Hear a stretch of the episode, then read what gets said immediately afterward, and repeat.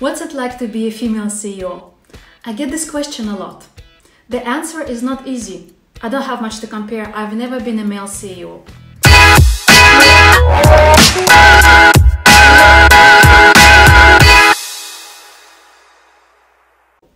During my corporate research job, I was very driven to bring as many female colleagues as possible into the corporate research field. I asserted that I wanted to build an all female research and development group in the corporate research environment, and I must admit that I actually failed in doing so. Over the course of six years, the proportion between men and women in my team were 30 70, then 80 20, followed by 100 0, and also 0 100, which included bachelor and master students who usually stayed with us for a maximum of six months at various times. I can tell you now the most productive times our team had when the number naturally was close to 50 50, but usually moderately shifted to either side 30 70 or 60 40 or in between. I have not unlocked this secret. Why is this the case? But this is the assumption based on my own data sample.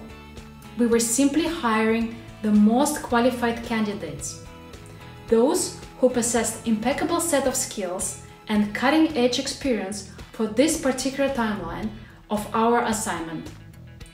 Swiss and Californian governments introduced recently a new mandate on female board member seats. From now on, each executive board shall have at least one female member. How would this impact the company's fate? If I were a female executive filling in that quota, I would probably be feeling pretty dismayed was I invited to have the board seat for quota purposes or only had I truly earned it? The thing is, it's not about filling the quotas, it's about the substance. Earning your spot and having it in a timely manner. How beneficial to the whole team is this person and is the timing right for this opportunity?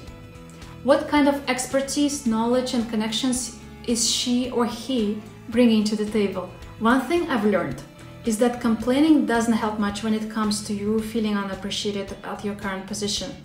My thought on it is this if you have a feeling that you don't fit into a certain ecosystem, a company, a country, or a network, it is most likely the case. And you always have the choice to leave this system for another system or create your own with your own set of rules and culture. In my own humble experience, this was what I did several times. But be aware, you'd have to have it develop a thick skin and have a lot of guts to do it as creating your own system means taking enormous level of responsibility.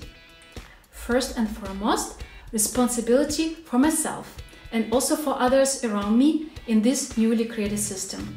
It's not easy, but for me it was absolutely worth it. I created my own system.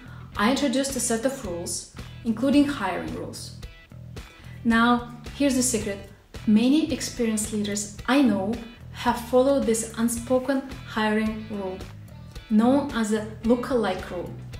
One shared with me, Sasha, all you need is to create a pack of same-minded people who are driven by same principles and motivations as you are. You simply hire people who appear and feel a lot like yourself. If you are driven and ambitious, you will most likely appreciate this feature in other human beings. If you are shy but thorough, you won't be happy working together with a flamboyant but shallow person for too long. Same goes for gender. Sometimes it's just easier to quickly solve a matter over a drink than writing long emails or slacking back and forth while being worried to be misunderstood. Hiring someone you could imagine going for a drink with or would not mind getting stuck in an airport while missing a flight.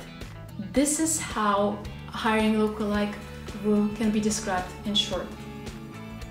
Since women are still a minority at most leadership positions, except maybe education or medical, being hired by a lookalike is indeed less likely to happen. In order to support women and creating new working cultures and environments, by the way, most women I know are totally capable of doing so. There are a few changes that need to take place. Those changes need to be introduced over long term and on a global level. For instance, introduce mandatory coding classes in primary school years and make childcare affordable and easily available.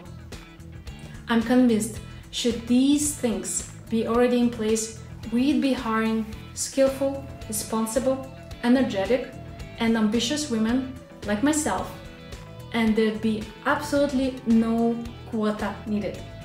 If you're interested to learn more about what's it like to be a female CEO, subscribe to my channel on YouTube, Sasha Schreiber channel.